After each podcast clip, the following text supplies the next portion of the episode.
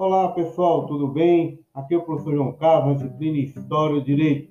O tema do nosso podcast de hoje é aprofundar uma questão muito importante. Por que, com o advento da era moderna, eu vou ter uma proliferação de ramos do direito?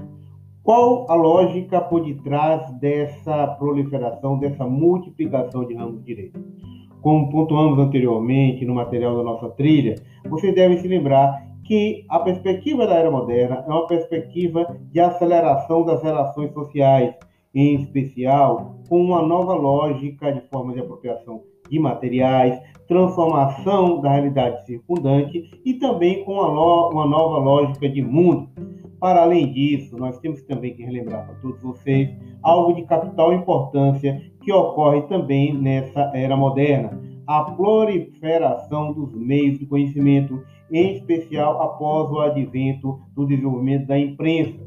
Nós tínhamos até então um conhecimento que era muito restrito, muito limitado a grupos determinados de pessoas, e esses grupos eram sempre pequenos.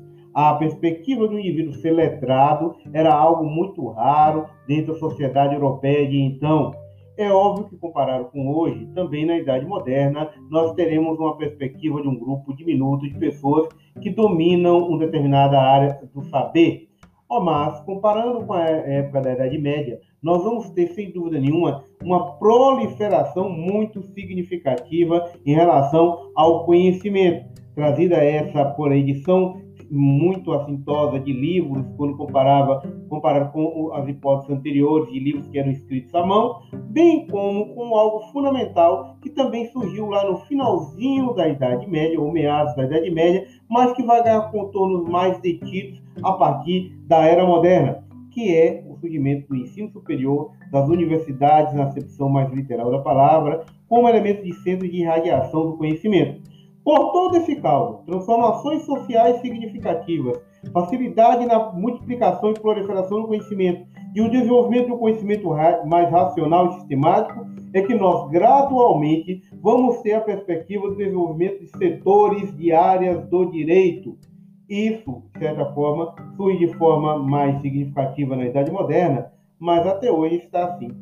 Se vocês observarem ao seu redor, devem se inteirar da perspectiva de que, com o surgimento e a dinâmica cada vez mais acelerada, cada vez mais vertiginosa dessa feita do mundo contemporâneo, o mundo em que nós vivemos, nós temos uma sequência natural daquilo que foi já testado na Idade Moderna. Ou seja, cada vez mais também surgem determinados ramos de direito para atuar em áreas da sociedade como um todo para tentar disciplinar e, no caso acadêmico, tentar entender, tentar compreender esta área do conhecimento.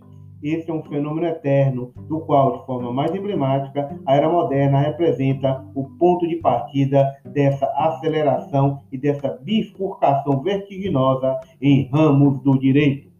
É isso, pessoal. Valeu!